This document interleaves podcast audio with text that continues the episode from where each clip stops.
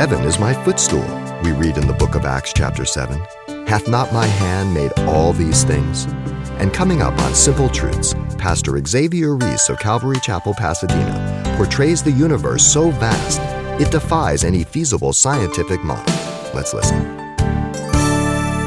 The sun is so large that if it were hollow, it could contain more than 1 million worlds the size of our Earth.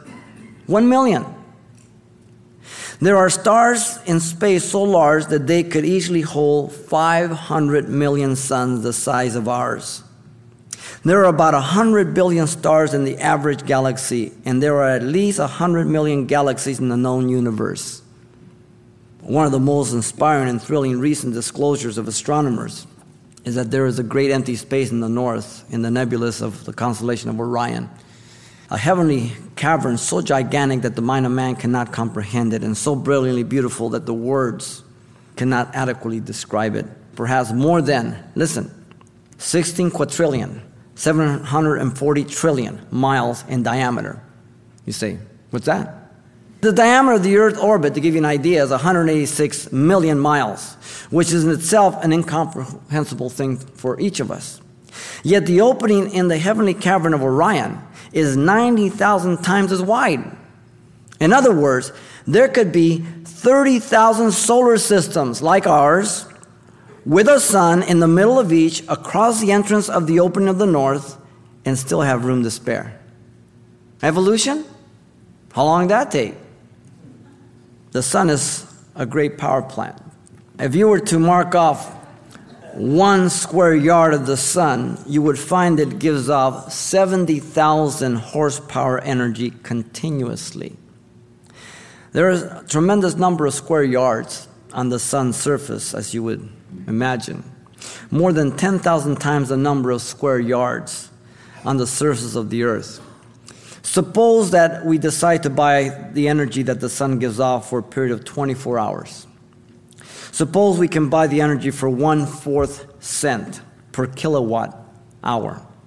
To pay for this energy in silver dollars would require enough money to cover the United States four miles deep.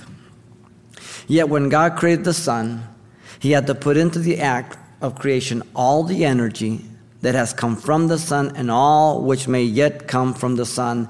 There is still enough energy in the sun to last for some 30 billion years. Now, hold that thought. Reverse the order. Subtract the amount of energy and take it backwards. How long would it take to burn out?